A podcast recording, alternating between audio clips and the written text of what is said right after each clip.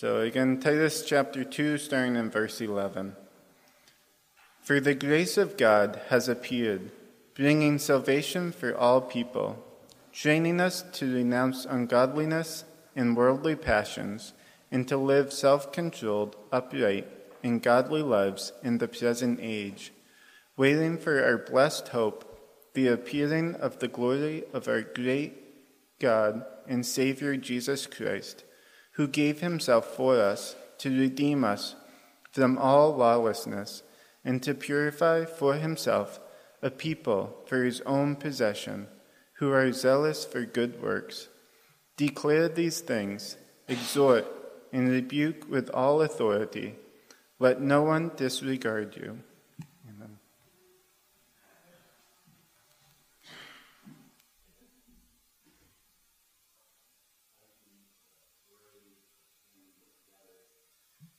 For many, this weekend is all about recreation and relaxation.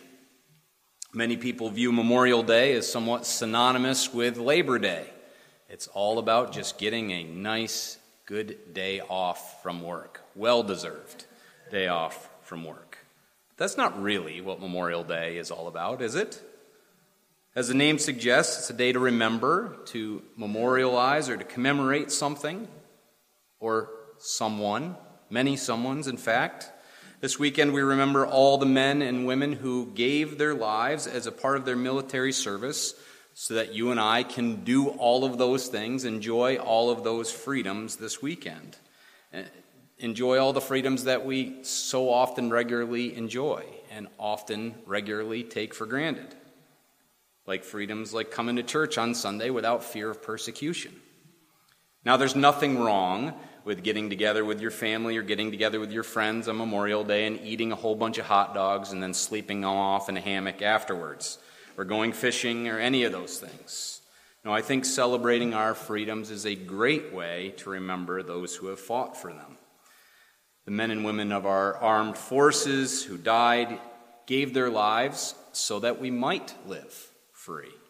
The truth is, they paid for our freedom with their lives. And so, a common phrase that is often said on Memorial Day weekend is freedom is not free. You've heard that phrase before?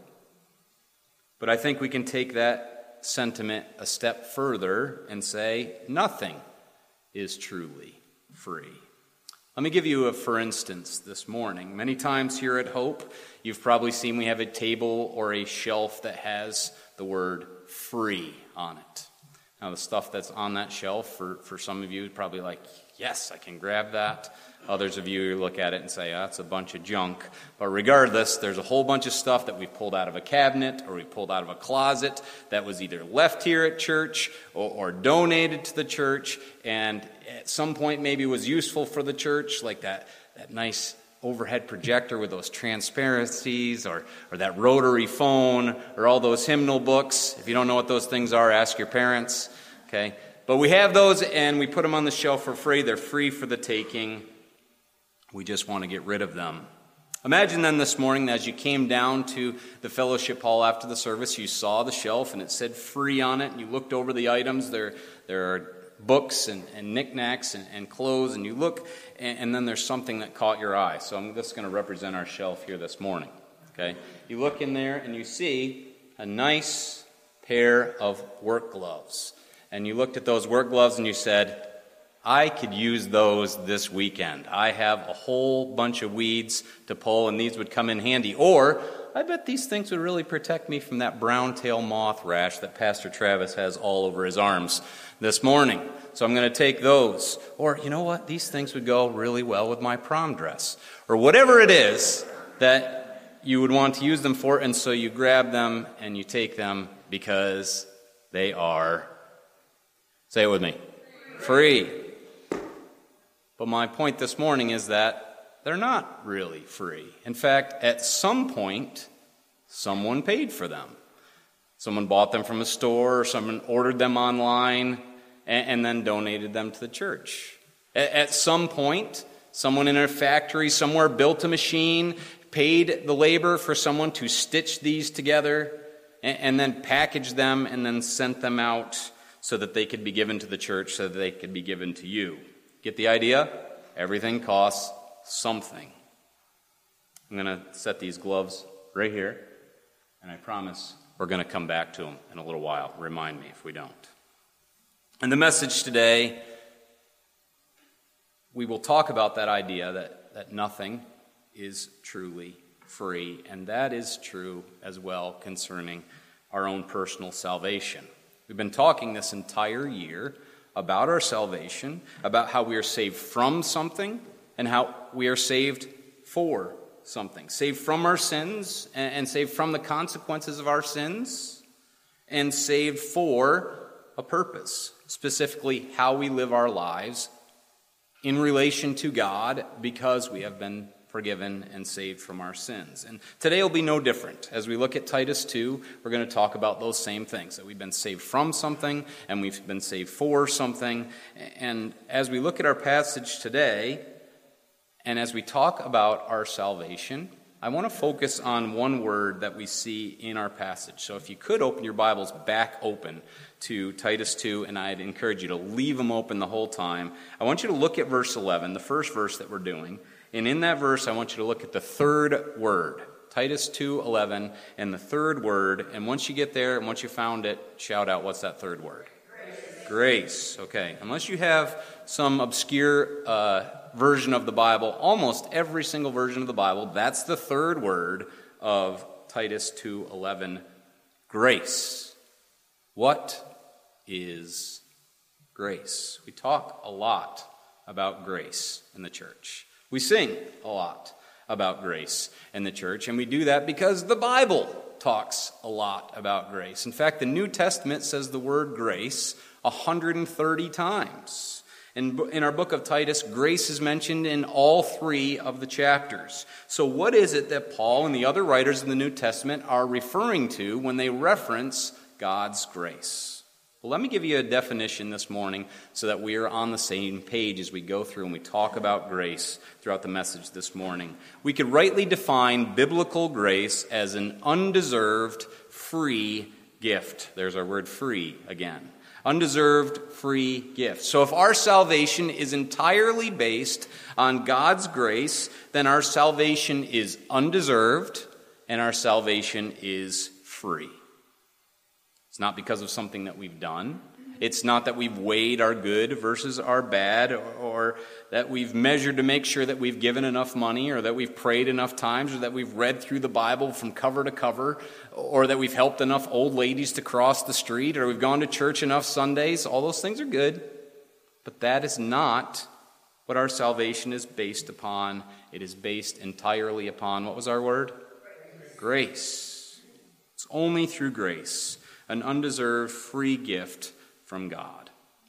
One of the most well known passages in the New Testament talks about the relationship between salvation and grace. It's in Ephesians 2, verses 8 and 9, and I have that on your outline this morning, but it says this here For by grace you have been saved through faith.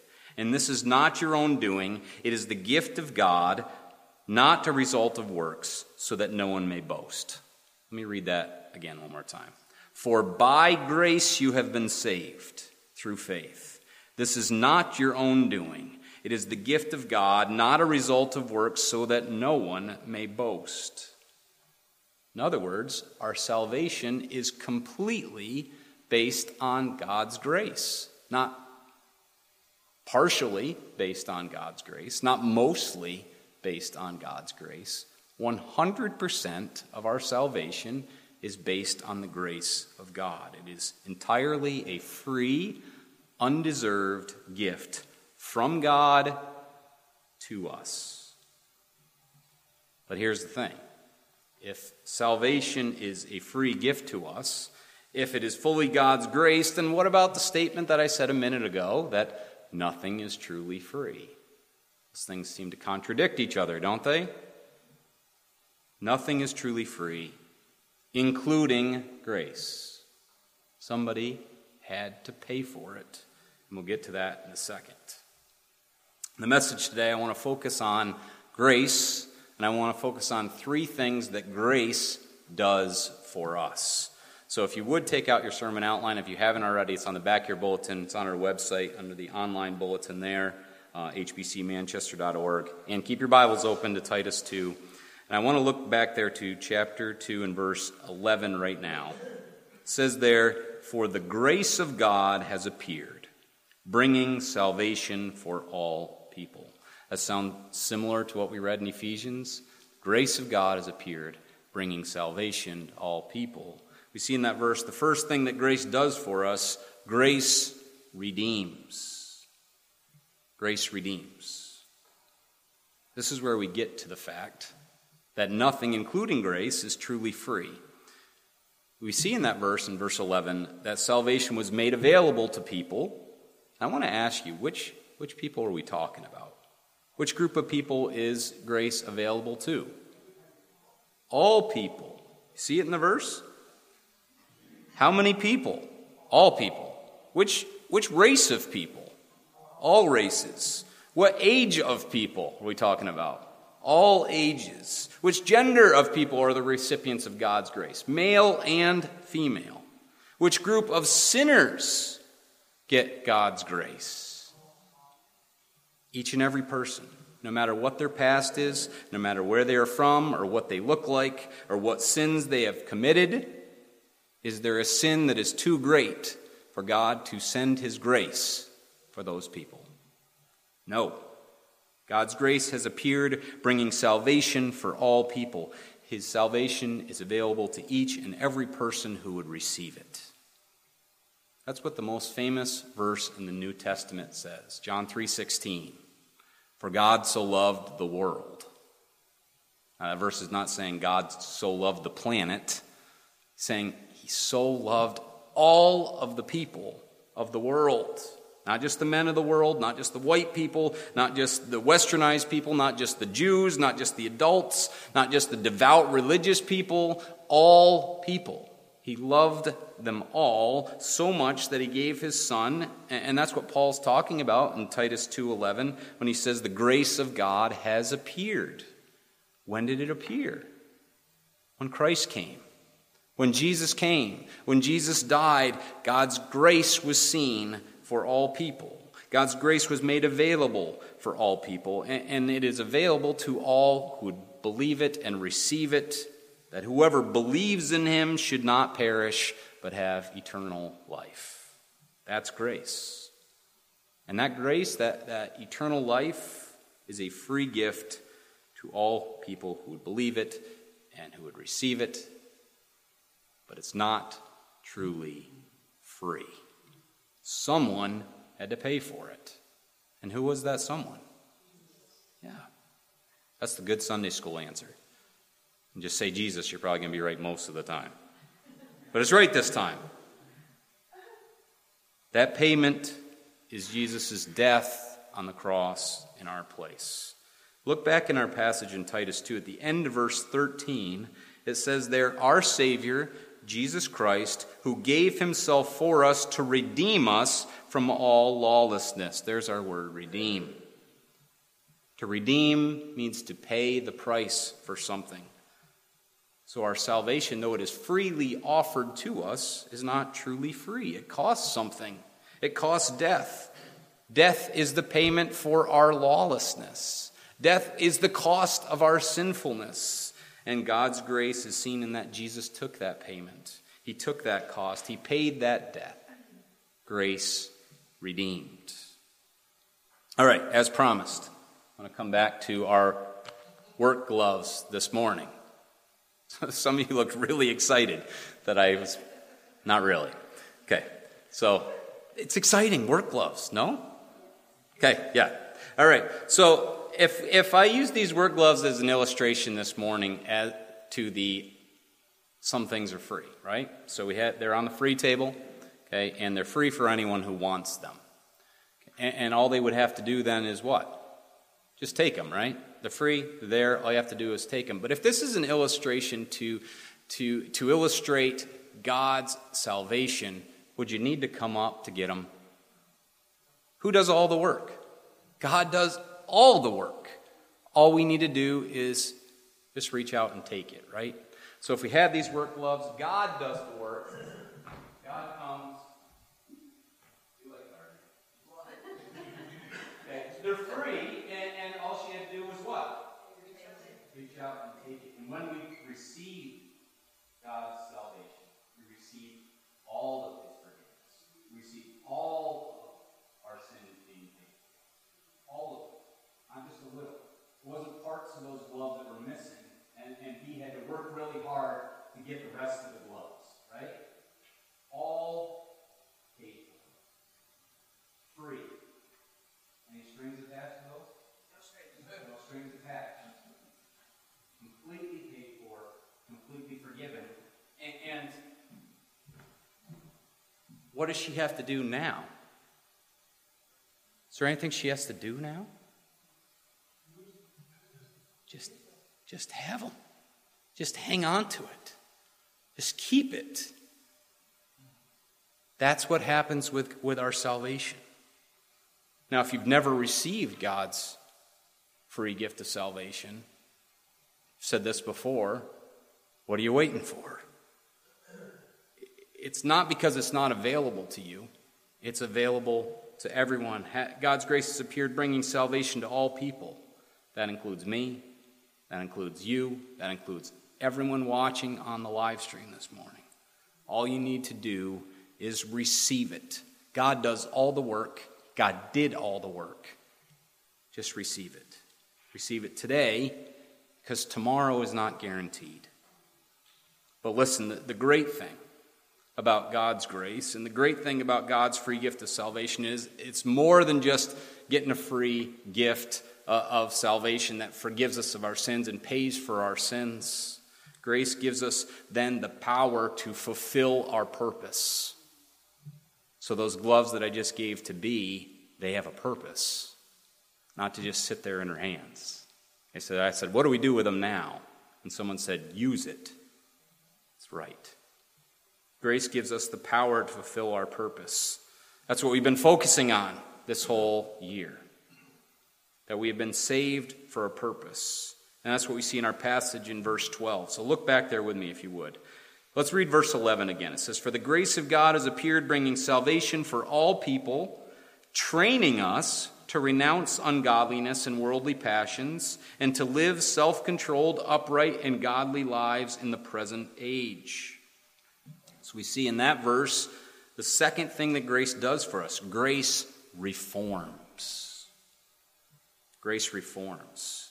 So God's grace not only gives us the freedom from our sins, it also gives us the power to turn away from them. Grace not only saves us, it gives us the ability and the drive to literally become more like the God who saved us.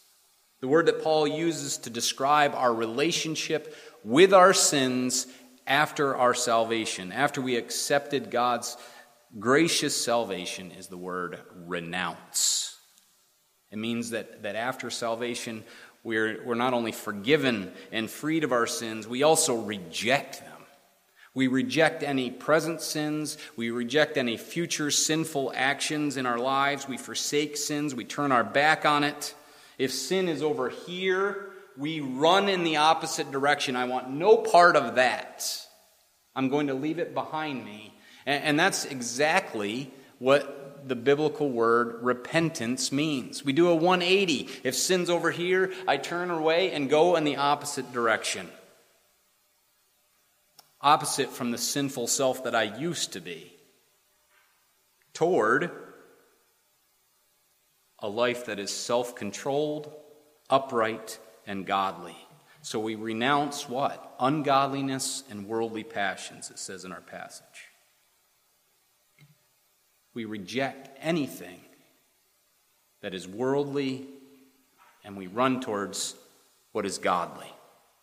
Romans 8, the Apostle Paul describes that reformation or that repentant driven change in our lives this way. He said, For those whom God foreknew, he also predestined to be conformed to the image of his Son.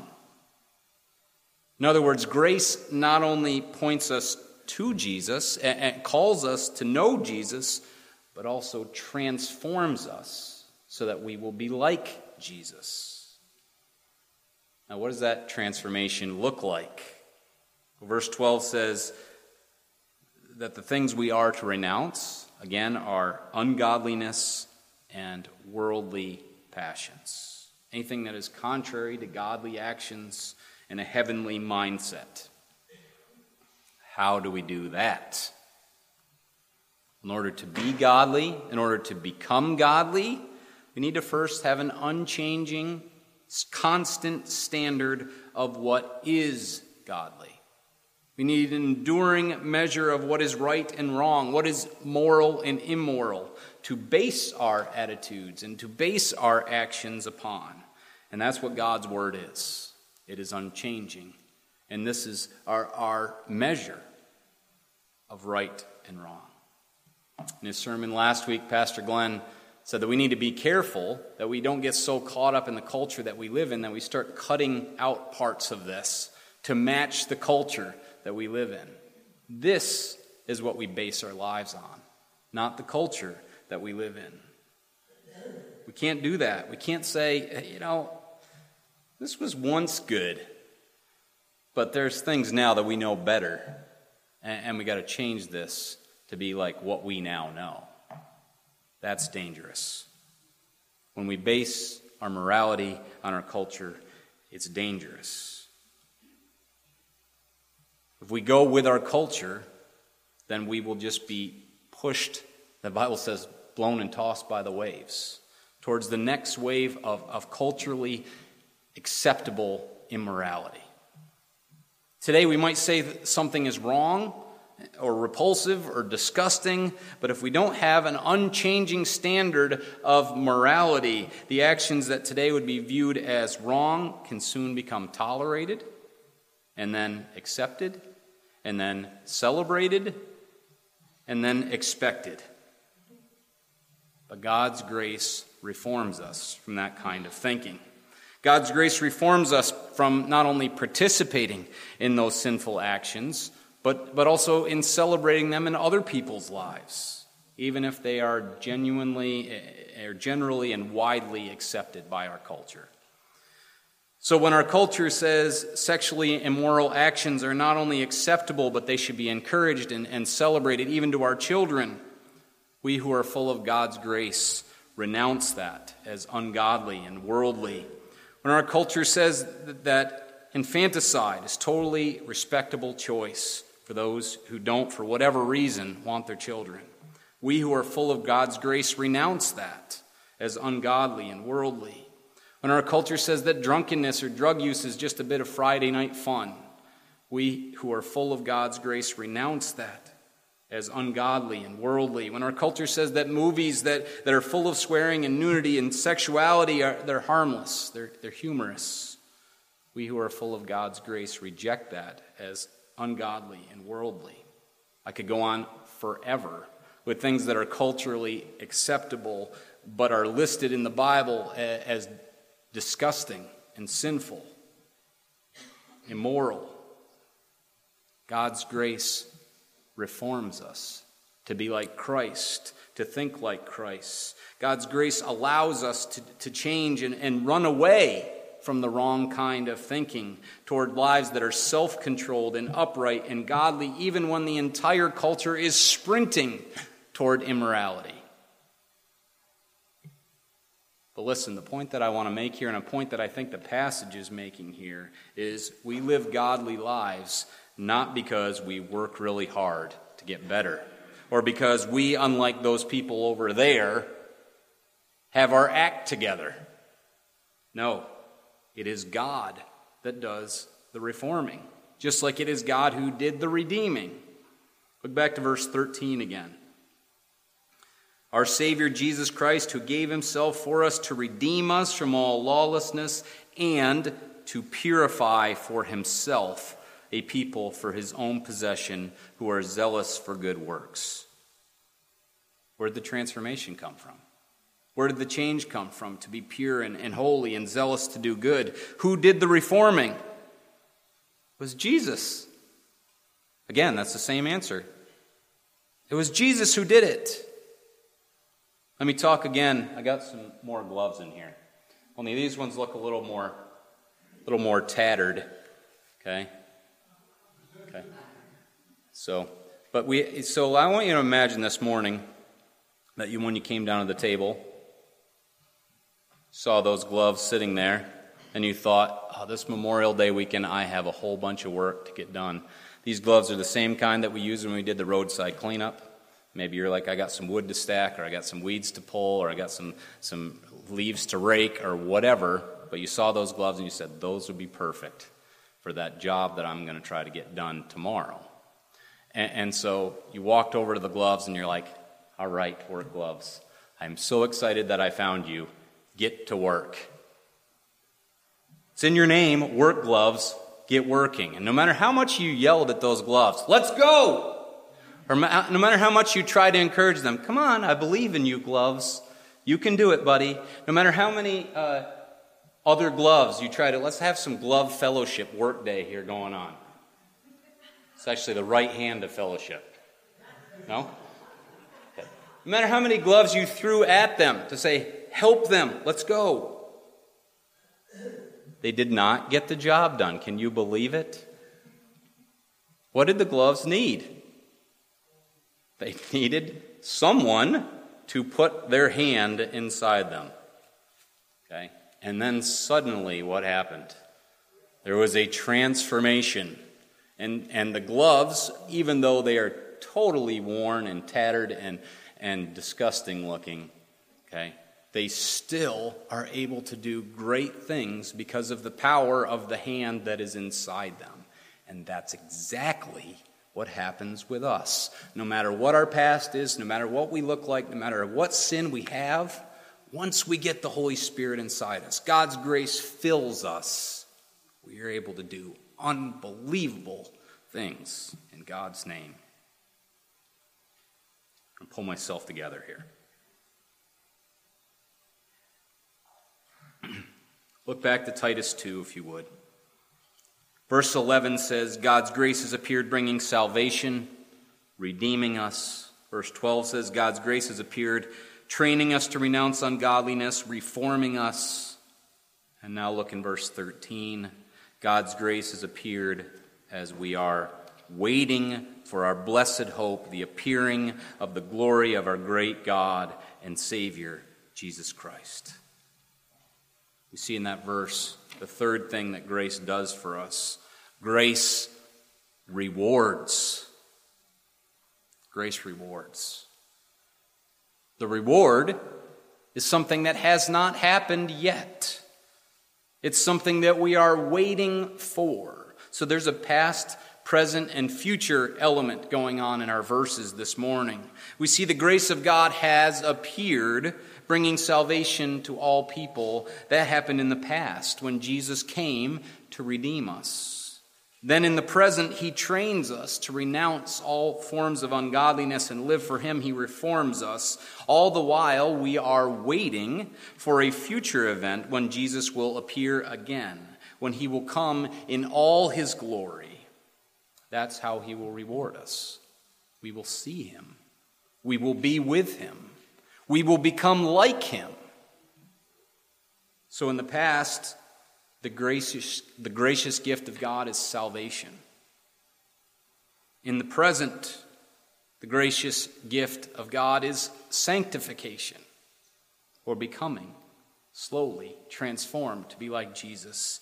And in the future, the gracious gift of God is glorification, when we will see the glory of Jesus and we ourselves will be glorified to be like him.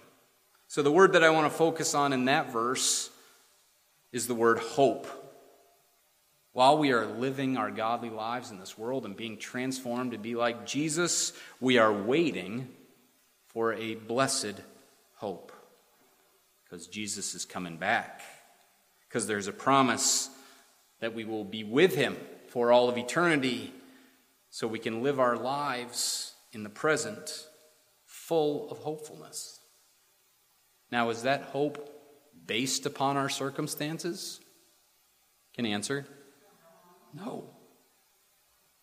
Is that hope only happen when we are surrounded by really good friends who are upbeat and cheerful and, and lift us up all the time? Is that hope only present when we have a booming 401k, when we got a really good five year plan and it's coming together really well? We got that vacation coming up and it's going to be awesome? No.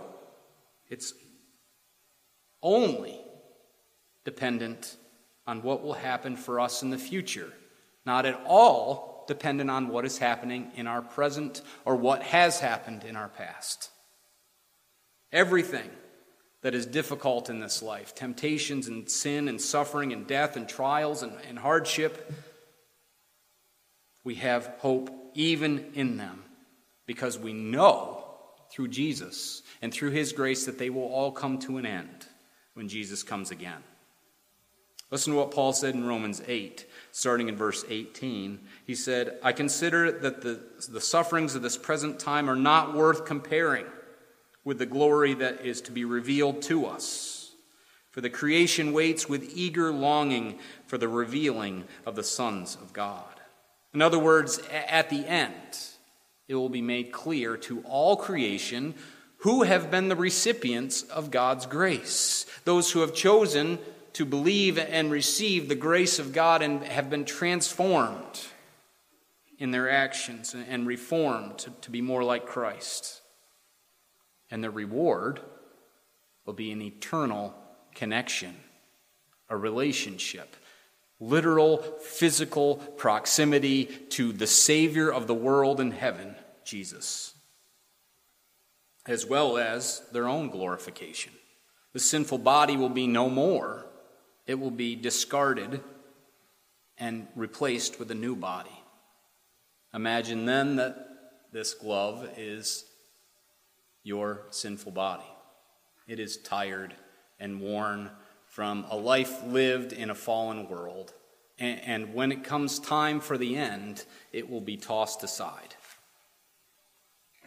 and a new, make sure I get a right glove, a new body will be given, one that you can then live for eternity without any pain, without any sin, without any suffering, in close relationship to the Savior. 2 Corinthians 5 says, We know that if the tent that is our earthly dwelling is destroyed, we have a building from God, a house not made with human hands, eternal in the heavens. For in this tent we groan, longing to put on our heavenly dwelling. There's hope in that verse. Now, listen, you're not going to be rewarded someday because you've been a really good person. You're not going to be rewarded because you worked really hard in your job or that you served faithfully in a ministry or that you took care of your family or even that you've sacrificially served your country. Those things are all good things, things we should strive to do. They're commendable, but none of those things is what our eternal reward are based upon. It is all based on God's grace. A free gift of God. But remember, nothing is truly free. The redeeming, the reforming, the rewarding, all gifts of God's grace, paid for by Jesus. Worship team, would you come back up? Grace redeems. It is Jesus who paid the penalty for our sins. All we need to do is reach out and take it. Grace reforms through the transforming power of God. We will stand now with the ability to live out that grace in our lives. And grace rewards.